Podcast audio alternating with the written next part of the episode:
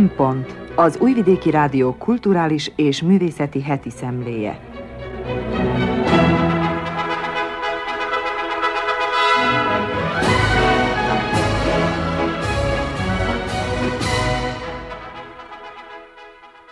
Jó napot kívánok! Köszöntöm az Újvidéki Rádió hallgatóit. A mikrofonnál Krnás Erika, a Szempont mai szerkesztője. Egy kis ízelítő kínálatunkból. Losoncalpár a francia filmről, a kísérletező Gotár filmvilágáról elmélkedik. Grui Zsuzsa azt boncolgatja, hogy különböző kultúrájú és világú embereknek kell együtt élnie, az ellentétekből pedig konfliktusok fakadhatnak. Csík Monika egy igazi turista látványosságról, a monumentális és elegáns Sönbruni kastélyról tart idegenvezetést. Gobi Fehér Gyula heti jegyzete arról szól, hogy elképzelhetetlenül összetett rendszer a társadalom és a kultúra rendszere. Tartsanak velünk!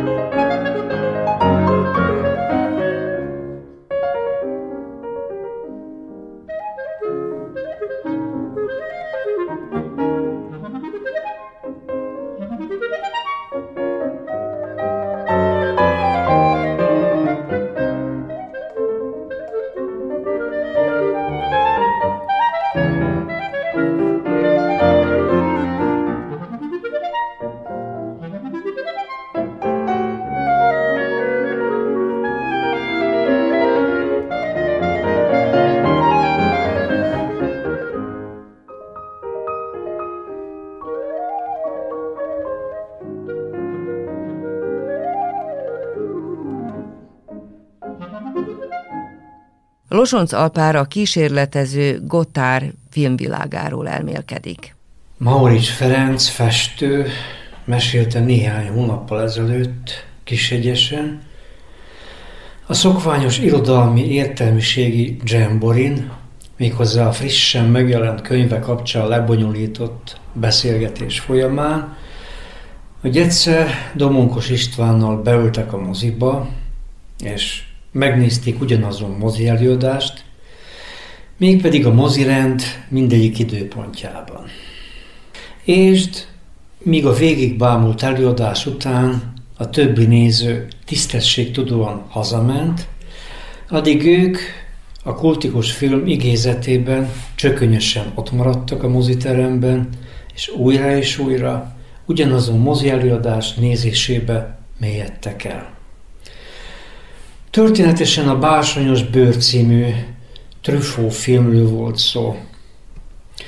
Aztán a bennem rajzó benyomások hatására felettébb rösteltem magam, miért is nem gondoltam át sohasem tisztességesen azt, ami szinte kézenfekvő, hogy az úgynevezett francia új hullám hogyan befolyásolta különféle módon az egykori vajdasági magyar kultúra észlelés rendszerét. Hogy, hogy erre sohasem reflektáltam, holott nagyon is kellett volna.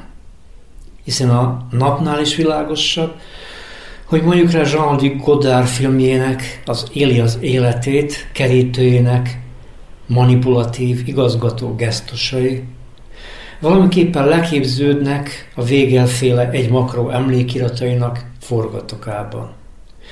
Vagy vegyük csak a szökés különösen fontos, mindent meghatározó motivumát a Godári filmekben, amelynek nyomait minden nehézség nélkül fellelhetjük Tolnai eszírásában, vagy Domunkos egyes verseiben. Ezek a filmek tudnélik jellegzetesen urbánus indítatásúak, a nem urbánus környezet pedig a szökés távlatában jelenik meg. Godáról írja amúgy a Le Monde a vonatkozó nekrológiában, hogy svájci léttére megmutatta Párizst a franciáknak és nem franciáknak egyaránt.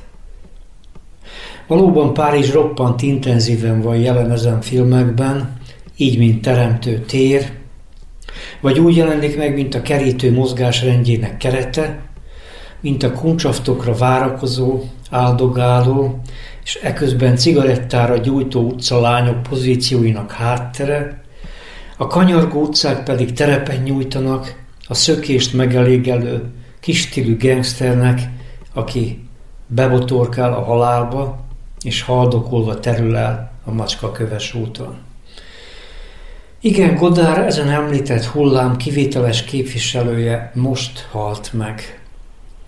Belépett a tizedik évtizedbe, viszont elege volt az életből, letaglózó betegségek gyötörték, aztán úgy döntött, hogy mások segédletével véget vet megtört életének, a svájci szabályok ugyanis megengedik ezt. Elvégre csöppet sem furcsa, hogy egy ilyen kaliberű rendező megrendezi a saját halálát is, azaz kidolgozza saját eltűnésének, a világból való kilépésének dramaturgiáját. A rendezés persze nem az élet uralása, csak az azzal való kiméletlen konfrontáció, a végső halni akarás pedig ebből származik. És nem adódhat semmi szín alatt nem megemlékezés, amely nem említené meg, hogy az intenzív filmteremtő Godár forma beállítottsága megváltoztatta a mozira irányuló tapasztalatrendszert. Mint ahogy nincs olyan valamire való, akár egyetemi kurzus sem, amely ne hozná elő vagy utóbb szóba, hogy Godár az újabb film kiiktathatatlan horizontja, hogy milyen művészi kreativitással alakított át azt a módot, ahogyan az időt tapasztaljuk a filmben. Az amerikai értelmezők nagy előszeretettel élnek ilyenkor azzal a fordulattal, hogy játékszabályok újrateremtője. És a kísérletező Godár tényleg ez volt.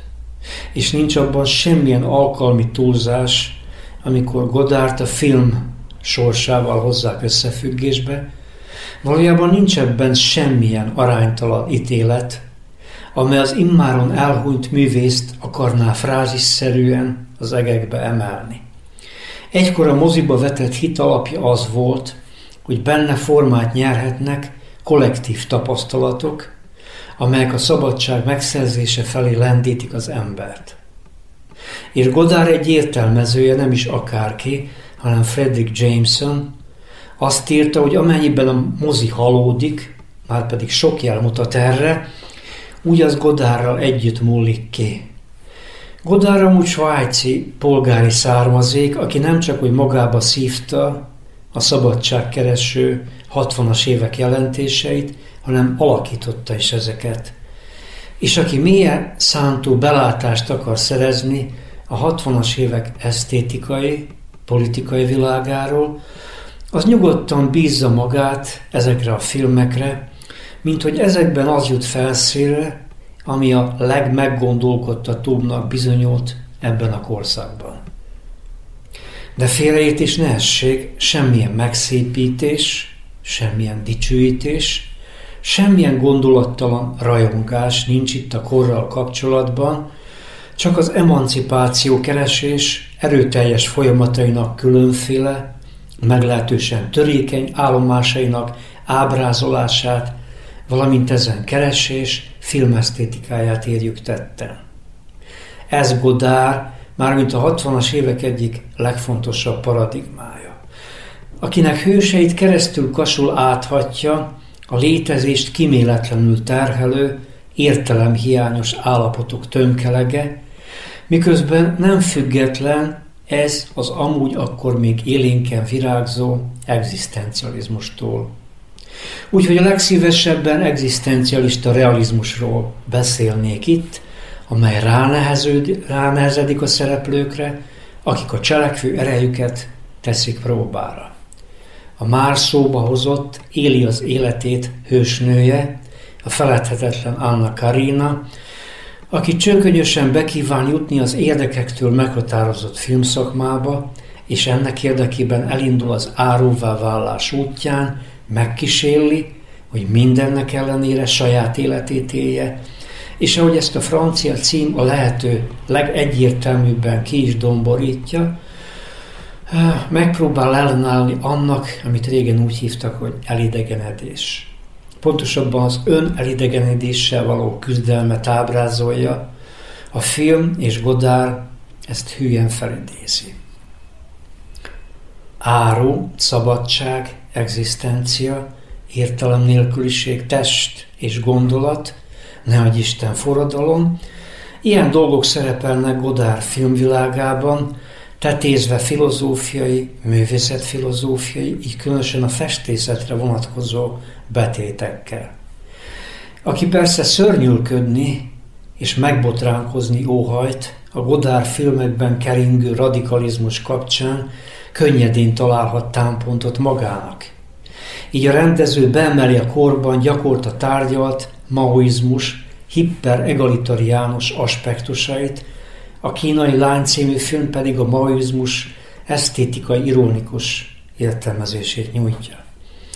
Godard egyszer mint világossá tette, hogy a politikát nem tárgyként, hanem kifejeződési közekként kezelte, vagyis nem politikai filmeket készített, noha persze filmjeit átszövik a politika elemei, így a vietnami vagy az algériai háború, meg mi egymás.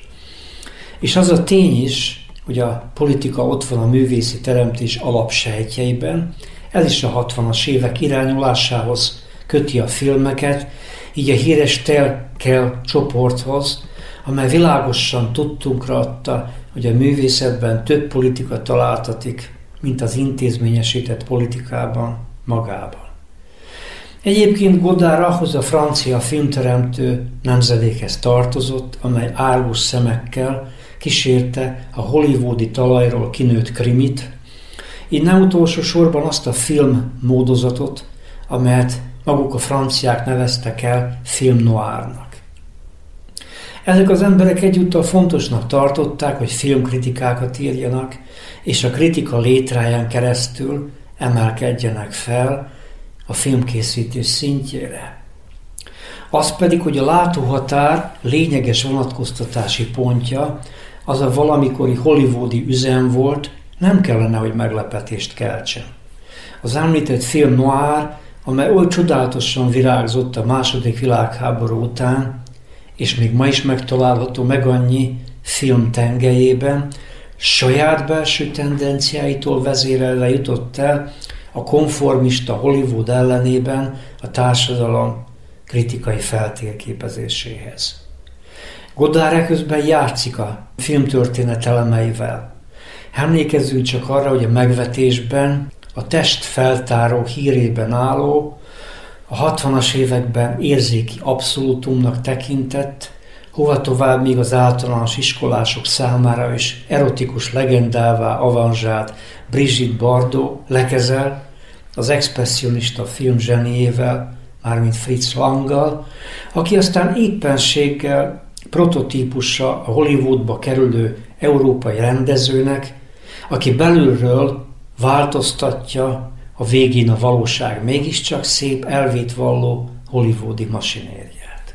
A francia új hullámban persze, így Godárban is mindig voltak Dostoyevskihez köthető dimenziók, különösen a bűnjelentéseinek tárgyalása. Röviden, ám mégiscsak megemlíthetem, hogy ezen kérdés tárgyalása is ismérve volt az adott korszaknak.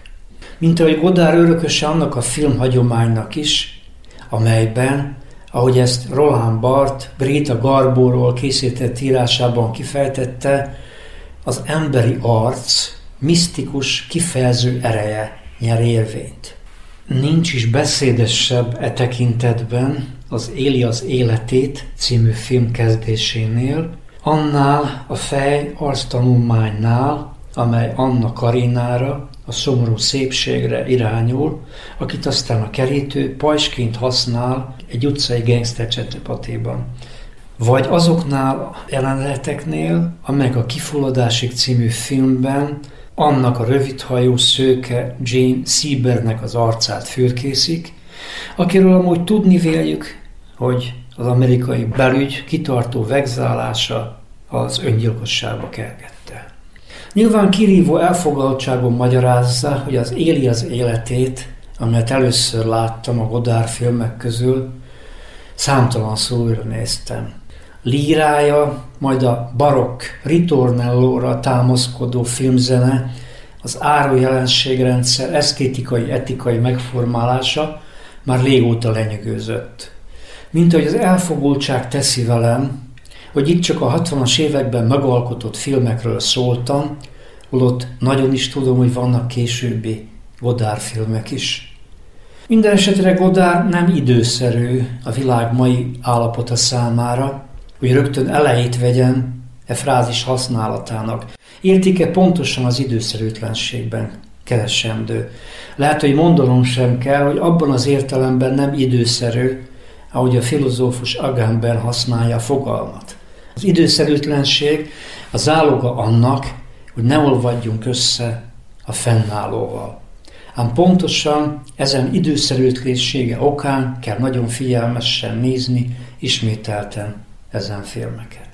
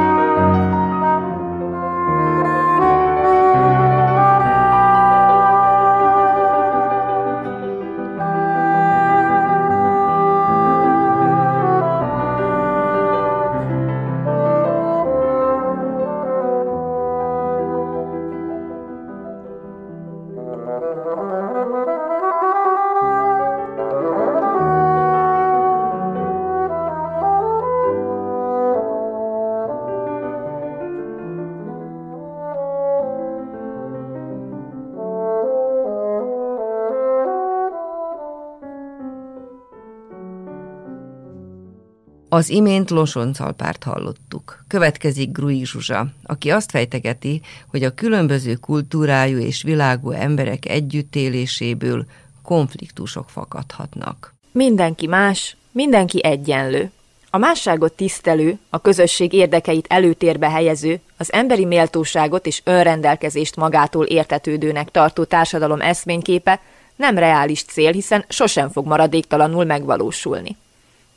Az emberek nem egyformák. Mások a tulajdonságaik, más értékeket tartanak fontosnak, más a történetük, mások a céljaik. Az pedig mindig nehéz, ha különböző embereknek kell együtt élniük. Nagyon sok ellentét fölmerülhet köztünk, amikor együtt vagyunk.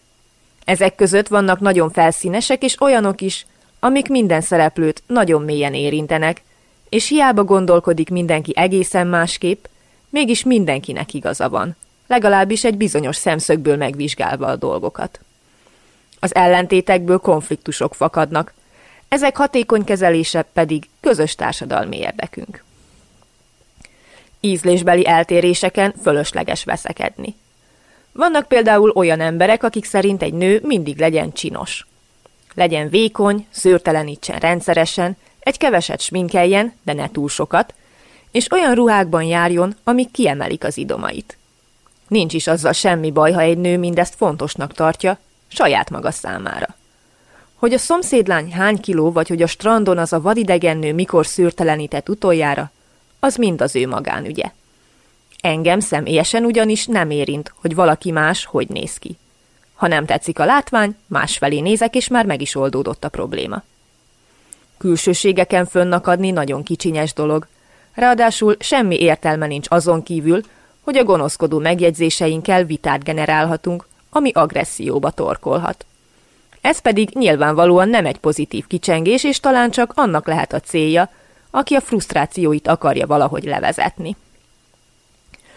Ugyanilyen felszínes, amikor az okoz mérhetetlen ellentéteket, hogy ki milyen zenét szeret, melyik könyvet tartja jónak, és melyiket olvashatatlannak, vagy ki a kedvenc színésze. Ha valami nem tetszik, hát ne foglalkozzunk vele. Lehet, sőt érdemes érvelni az álláspontunk mellett, és elmondani, mi tetszik vagy nem tetszik egy-egy dologban. Aztán meghallgathatjuk a másik felet is, elmondhatjuk egymás nézőpontját, majd ki-ki visszatérhet a saját kedvencéhez.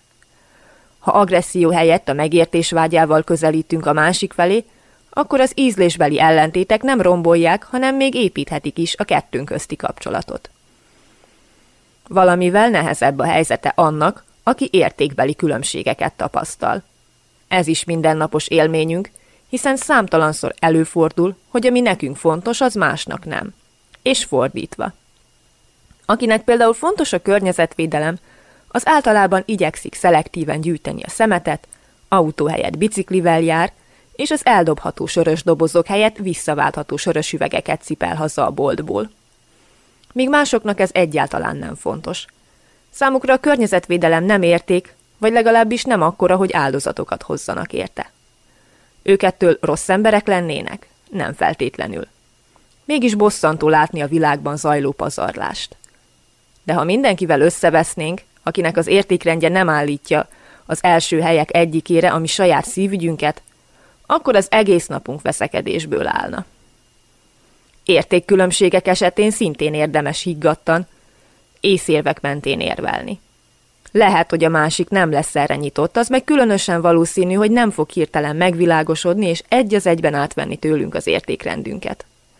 De ezáltal adunk neki egy lehetőséget arra, hogy a sajátjával eltérő nézőpontokkal is megismerkedjen. És mi is megismerhetjük az ő szempontjait, és ha az egyetértés nem is, de a megértés egy kis empátia segítségével hamar létrejöhet kettőnk között.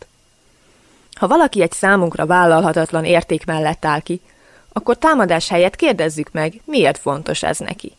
Próbáljuk meg elképzelni, hogy milyen élményeket, tapasztalatokat kellett volna nekünk szereznünk ahhoz, hogy hasonlóan vélekedjünk, mint ő. A miénktől eltérő értékrend mögé bekukkantani mindig izgalmas, nagyon érdekes fölfedezéseket tehetünk így. Az emberek között kialakuló ellentétek közül talán az érdekkülönbséget a legnehezebb jól kezelni. Ilyenkor arról van szó, hogy két embernek más-más áll érdekében, ezért más a véleményük és mások a választásaik is. Ezek a viták sokszor vérre menőek, és mindkét részről nagy önuralom és önreflexió kell ahhoz, hogy kompromisszum születhessen. Egy gyakori példa az ilyen konfliktusokra a vállás. Vannak persze szép problémamentes vállások, amiket az érintettek minimálisan sínylenek meg, és ahol a közös gyerek is csak évtizedekkel később jön rá, hogy mennyire hálás lehet a szüleinek azért, hogy mindvégig emberségesen viszonyultak nem csak hozzá, de egymáshoz is. Nem ritkán azonban előfordul az is, hogy két ember közt elmérgesedik a viszony. Ilyenkor nehéz egyenes mederben tartani a dolgokat. Ha van egy közös ház, meg egy közös gyerek, akkor mindkettőn lehet egy jót veszekedni. Hiszen apa is, anya is magának akarja a gyereket, meg a gyerekkel együtt a házat is. Mindkettőnek az az érdeke, hogy ő élhessen tovább a gyerekkel a megszokott otthonban. Mindkét fél érdeke nem teljesülhet, hiszen a helyzet elég egyértelmű, vagy az egyik, vagy a másik. Megint csak szükség van arra, hogy hátra lépjünk egyet, és megpróbáljuk egymás tiszteletben tartva rendezni a konfliktust. Ami kígyót, békát kiabálunk a másikra, és nagy hangon sértegetjük őt, addig képtelenek leszünk olyan megoldással előhozakodni, ami mindkét félnek elfogadható. Pedig a saját és mások lelki egészsége érdekében is ez lenne a célra vezető. Vállás esetén elképzelhető egy kompromisszum, de ez nem minden érdekkonfliktus esetén van így. Mi történik, ha egy fiatal pár egy este megfeledkezik a védekezésről, és a tervezetnél évekkel korábban fogal meg a baba? Az egyikük megtartaná, fölnevelni, átalakítana az egész életét miatta. A másik hallani se akar róla. Ebben az esetben nincs kompromisszum, hiszen csak két lehetőséggel lehet számolni. Az érdekek ütköznek, valószínűleg az értékrendek is, és nincs lehetőség arra, hogy mindenki számára elfogadható megoldás szülessen. Egymás nézőpontjának megismerése itt is szinte létszükséglet. Bármi is lesz végül, az, hogy ők ketten milyen viszonyban maradnak, örömmel vagy utálkozva gondolnak a másikra, nagyban függ attól, hogy megpróbálják-e megérteni, miért vélekedik a másik úgy, ahogy. Ez pedig nem csak a kettejük későbbi viszonyát, de a saját érzelmi jólétüket is befolyásolja, közvetve pedig a környezetükét is. Ezért fontos odafigyelni a másikra, és a csípőből jövő agresszió helyett bemutatni a saját érveinket, és megkérni erre a másik felet is. Fontos még elmondani, hogy a megértés nem elfogadást jelent. Ha értem a másik nézőpontját, az nem azt jelenti, hogy egyet is értek vele, vagy hogy igazat adok neki. Csupán azt jelenti, hogy látom az érveit, a szempontjait, és ezeket érvényesnek tartom. Ahogy elismerem az ő jogát arra, hogy ne értsen velem egyet, úgy nekem is minden jogom megvan ahhoz, hogy ne értsek vele egyet, és kiálljak a saját igazam mellett. Bár az eszményi társadalomképet sosem valósíthatjuk meg. Ha a személyes konfliktusainkat érett ember módjára igyekszünk kezelni, azzal sokat teszünk azért, hogy kellemesebb legyen a légkör. Igenis törekedni kell arra, hogy napról napra jobbá, élhetőbbé tegyük a társadalmunkat. Magunkért, a többiekért és az utánunk jövő generációkért is dolgozni kell azon, hogy megértsük és elfogadjuk a sajátunktól eltérő nézőpontokat, és hogy érdeklődéssel nyissunk a másság felé. Igaz, hogy lehetetlen megvalósítani a tökéletes társadalmat, de ha van egy célunk, akkor legalább tudjuk, merre akarunk haladni. Így egy kicsit mindig közelebb kerülhetünk hozzá. Még akkor is, ha mindvégig tudjuk, hogy elérni sosem fogjuk.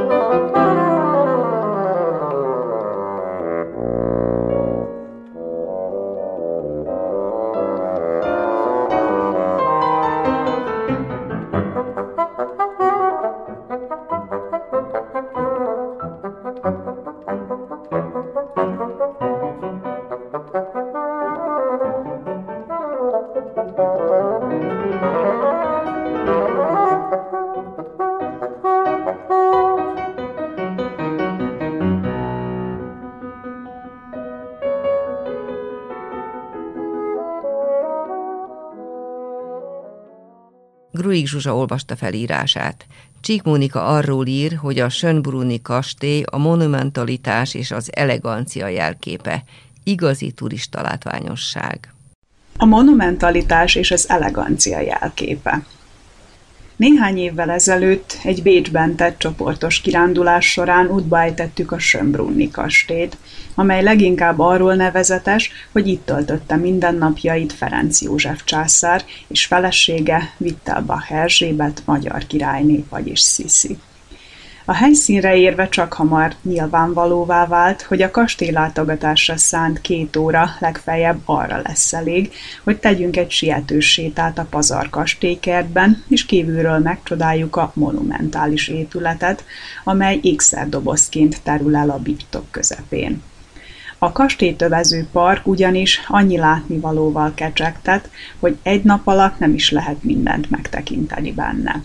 Itt kapott helyet többek között a Császári Hintó Múzeum, a Trónörökös kertje, a Narancsház kertje, az Élőösvényes útvesztő, az Állatkert, a Pálmaház és a Sivatagi ház is, nem beszélve a kutak, szobrok, emlékművek, fák és virágok sokaságáról, melyek között a látogató úgy érezheti, hogy meseországba csöppent. A feljegyzések szerint a telek 1569-ben került a Habsburgok birtokába, és 1642-ben építettek ide nyári palotát, amely Európa egyik legszebb barok épület együttese lett. Jelenleg 1441 helyiségből áll, amelyek közül 40 látogatható. Az érdeklődők két túra közül választhatnak, a birodalmi túra 22 terem látogatására jogosít fel, a nagy túra során pedig mind a 40 berendezett terem végigjárható. Turista csoportunk számára csak a helyszínen derült ki, hogy a túrákra feljogosító belépőjegyeket már jóval korábban előfoglalásban kellett volna megvásárolni, hisz a jegypénztárak előtt kígyózó sorokból aznap alig ha lehetett volna bejutni a Habsburgok dísztermeibe. Így maradt a csalódottság és a tanulság, hogy legközelebb előrelátóbban tervezzük meg a kastélytúrát, abban ugyanis biztosak voltunk, hogy ha egy mód van rá, lesz legközelebbi alkalom, hiszen furta az oldalunkat, hogy odaben vajon milyen látvány fogadhat bennünket. A véletlen úgy hozta, hogy számomra a legközelebbi alkalom egy virtuális kastélytúra lett a közelmúltban, rövid időre ugyanis lehetővé vált a Schönbrunni kastély háromdimenziós bebarangolása. Izgatottan ültem hát számítógép elé, és indultam neki a vezető nyilacskák útmutatását követve, hogy a bejárattól lépegetve szétnézzek a császári palotában, és a dinamikus kameramozgásnak köszönhetően ráérősen elidőzhettem a termekben. Mindent aprólékosan megfigyelve, a parkettától a plafonig. A festményekre, fali díszekre, berendezési tárgyakra rá is nagyítva, akárha a helyszínen elérhető közelségben szemlélném őket. Látnivaló akad bőven, hiszen a belső terek nem csak a császári család tartózkodási helyéül szolgáltak, hanem reprezentációs célokat is betöltöttek, számtalan ünnepségen, rendezvényen kellett, hogy szimbolizálják és erősítsék a monarchia presztízsét. Ebből a célból sok neves művészt és mestert rendeltek oda az építkezés idején, hogy a szobák megkapják a legméltóbb eleganciát, és párosították az osztrák kézművesek munkáját az adott korban divatos indiai és kínai kultúra iránti rajongással. A belső építészeti stílusokban ötvöződik a barokk és a rokokó, valamint a Biedermeier harmonikus együttest alkotva ahogy virtuális körsétánk során áthaladunk a pompázatos, egyben nyíló termeken, elámulhatunk az aranylemezekkel berakott fehér falak, a műalkotásszerű kristálycsillárok és cserépkájhák láttán, a festmények, melszobrok, dísztárgyak, használati tárgyak, brokátok és bársonyfüggönyök sokaságáról nem is beszélve. A legpompásabb látványt a 40 méter hosszú, 10 méter széles, rokokó stílusban kialakított nagy galéria, magas ablakaival, gigantikus csillárjaival, tükreivel, arany és fehér stukkó díszítésével nyújtja, de kétségkívül érdekes látványosság az itt született és meghalt Ferenc József dolgozószobája, a császári család reggelizője, az elegáns és mégis otthonos lakosztályok, a biliárd szalon, vagy éppen Sisi öltözőszobája is. Az eredeti porcelán étkészlet, díszes mosogatótál, fésülködő asztal, piperecikkek a toalethez mind azt a benyomást keltik, mintha a császári pár ma is használatos tárgyai lennének. Persze az épület nem csak Sziszihez és Ferenc Józsefhez kötődik, magán viseli többek között Mária Terézia ízlését is, például a kör alakú kínai kabinet, ahol szívesen töltötte özvegy éveit Mária Terézia. A kis galériából nyíló kerekszoba egyik különlegessége, hogy az asztalt a szolgák a padlón át tudták fel, illetve lehúzni az ételek tálalásához, így titkos megbeszélések alatt nem kellett belépniük. Emellett különösen látványos az úgynevezett milliós szoba, amelynek falborítása rózsafából készült, és amelyet értékes indiai és perzsa miniatúrák díszítenek, Szakemberek szerint ez a világ egyik legszebb rokokó helyisége.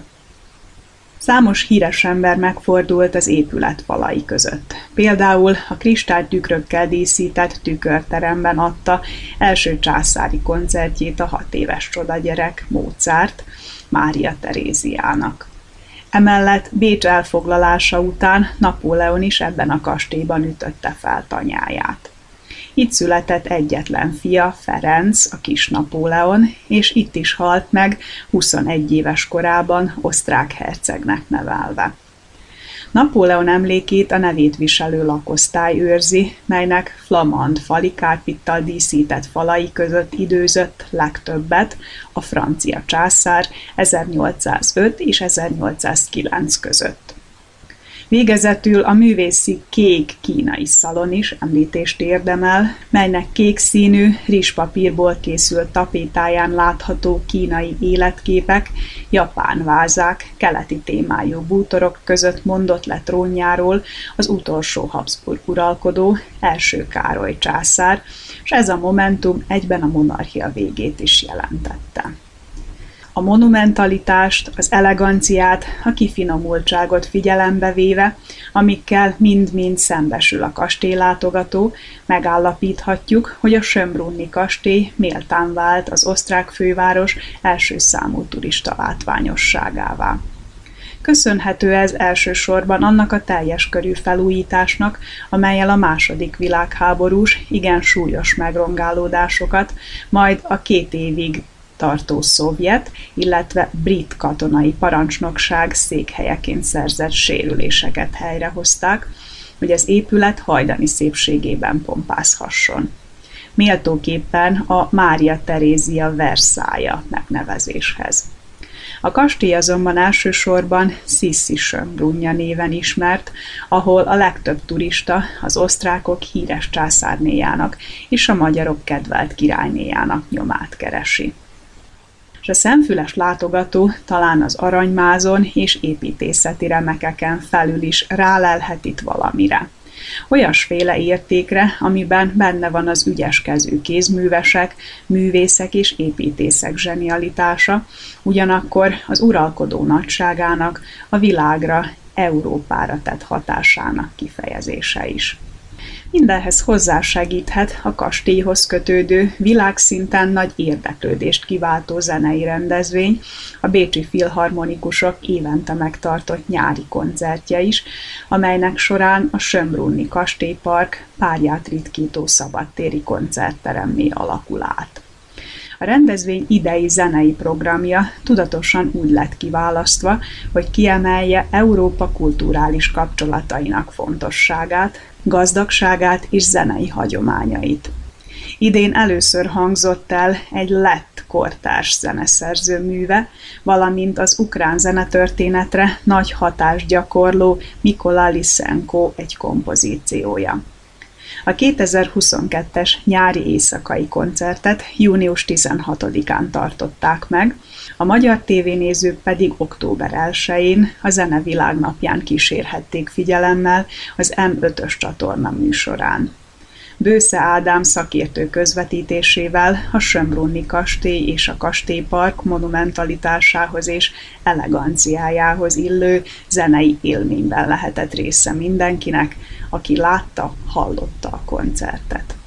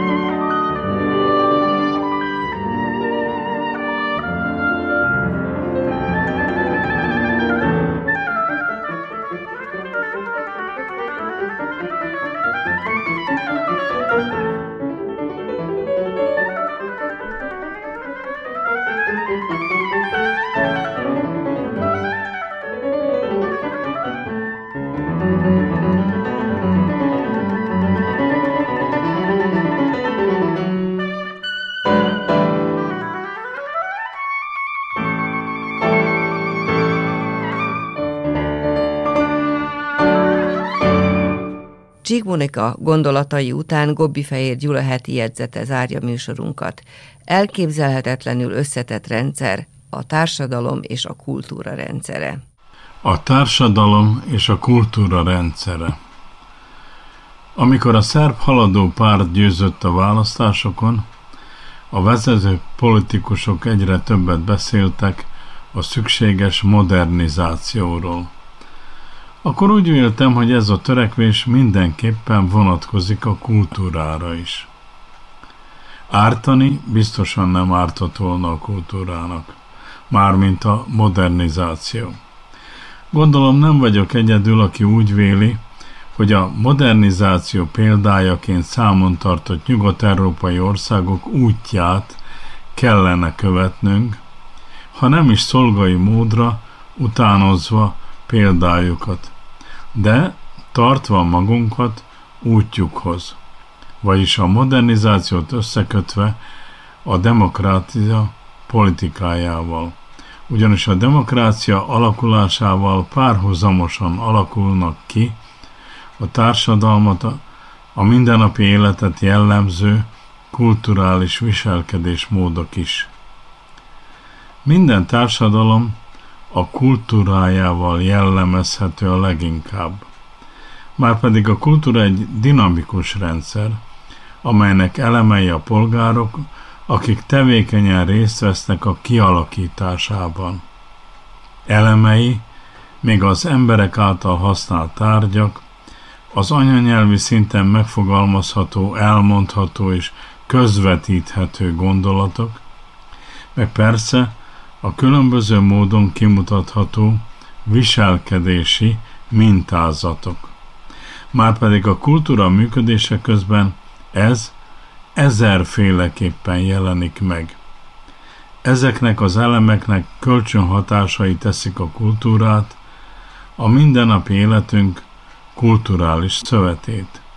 Tudom, hogy szinte elképzelhetetlenül összetett rendszerről van szó, amelyet nagyon nehéz megismerni, de ezen nem tudunk változtatni, csak követhetjük útjait. Az emberek sok mindenre képesek, és sok mindenre kaphatóak. Például képesek emlékezni, ez persze különböző életkorban és különböző élethelyzetekben eltérő hatékonysággal teszik. Elmondható, hogy minden kultúra tagjai egymástól tanulják a viselkedésformákat. És persze ezt is eltérő hatékonysággal, hiszen különböző szocializációs folyamatokon keresztül teszik ezt meg. A legtöbb gyermek, aki egy átlagos családban cseperedik fel, annak a gondolkodása, viselkedése, magatartása a család képére alakul, és még akkor is élete végéig hordozza a megtanult kereteket, ha közben fellázad ellenük, mint kamaszkorban szokás, vagy éppenséggel el szeretné vetni őket. A legtöbb társadalomban a kultúra luxus cikknek számít. Ebből kifolyólag, akik itt nálunk kultúrával mondjuk, vagy mondjuk tudományjal foglalkoznak, azok mindig valamilyen csodabogaraknak számítanak. Ebből következik, hogy amikor az ország évi költségvetését készítik, vagy amikor évközben gazdasági veszélyhelyzet következik be, akkor a legelső cselekedet, a mentőöv, az a kultúrára szánt pénz megnyírbálása. Nagyon kevesen fogják fel, hogy ez tulajdonképpen saját érdekünk ellenében elkövetett cselekedet. A legtöbben őszintén azt hiszik, hogy ezt a szférát mindig lehet egy kicsit nyesegetni, ettől a szférától el lehet csenni pénzeket. Nagyon érdekes megfigyelni, hogy a nyugatinak nevezett világban ennek a folyamatnak gyakran az ellenkezője zajlik. Vagyis a kulturális termelésnek nevezett ágazat egyre inkább húzó ágazattá válik. Mert mi történik ott a gazdaságban? Fejlődik, felfejlődik az úgynevezett kultúrturizmus. Hatalmas tömegeket megmozgató fesztiválokat szerveznek az egész világon. Olyan kiállításokat állítanak a nézők elé, amelyek elérik, hogy kilométeres sorok várakoznak a kapuk előtt. És olyan színházi produkciókat rendeznek, amelyek elérik, hogy a belépőjegyek feketén tízszeres áron kelnek el. És minden polgármester küzd azért, hogy városában történjen ilyen rendezvény, mert ezen csak nyerni lehet. Nem csoda, hogy ma nekünk is ajándéknak kell tekintenünk, hogy az idén Újvidék lehet Európa kulturális fővárosa. Mert ez nem csak hangzatos cím, ez jövedelem. Sok pénzt hozó vállalkozás.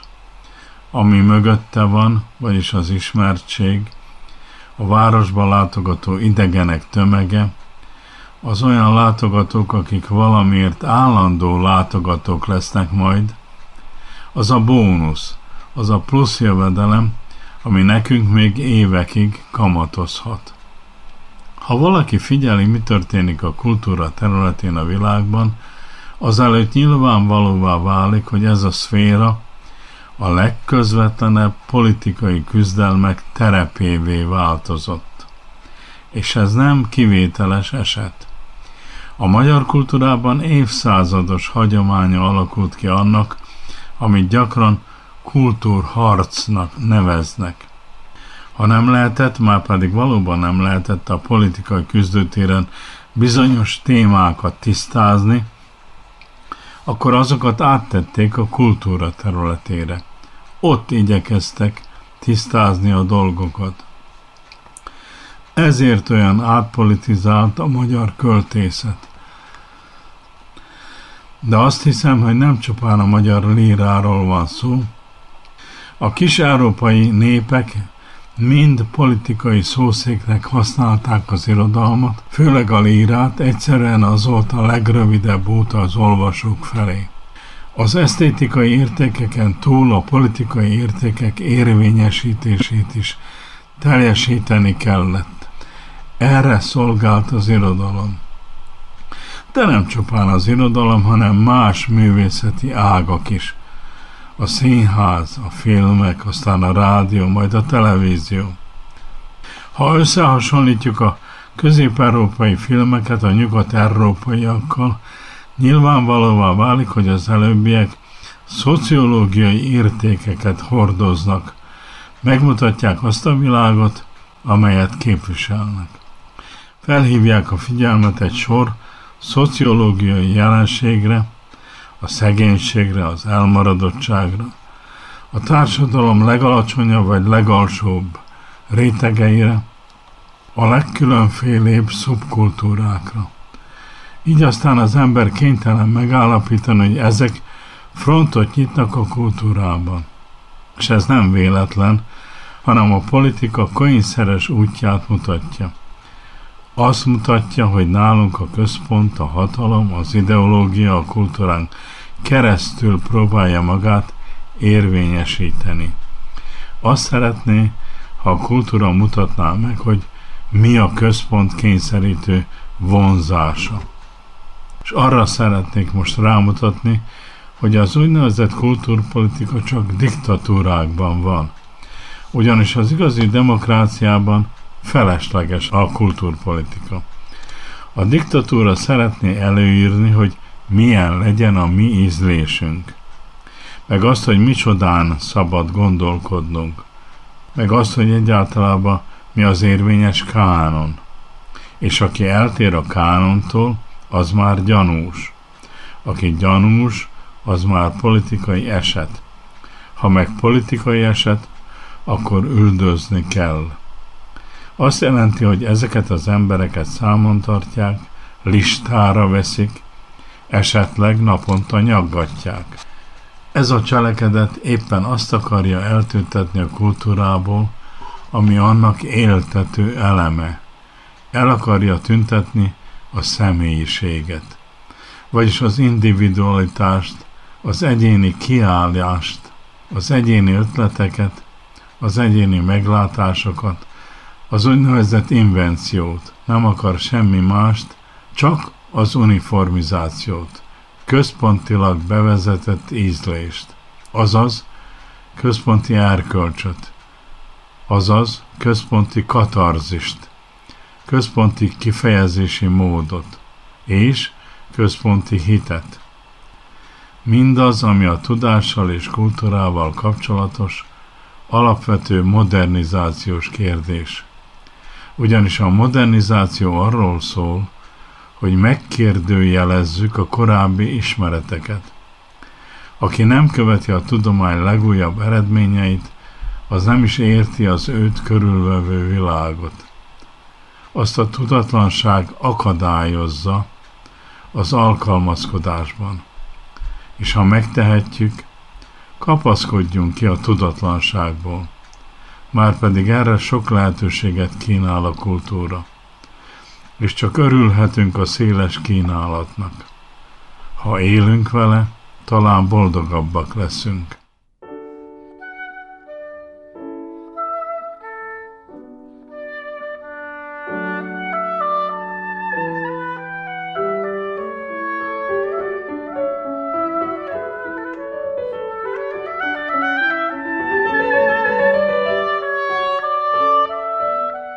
Kedves hallgatóink, Gobbi Fehér Gyula heti jegyzetével véget ért az Újvidéki Rádió művelődési és művészeti heti szemléje. A munkatársak Losonccal pár, Gruig Zsuzsa, Csik Munika és Gobbi Fehér Gyula, valamint Milán Gránics technikai munkatárs nevében köszöni megtisztelő figyelmüket a szerkesztő Krnács Erika.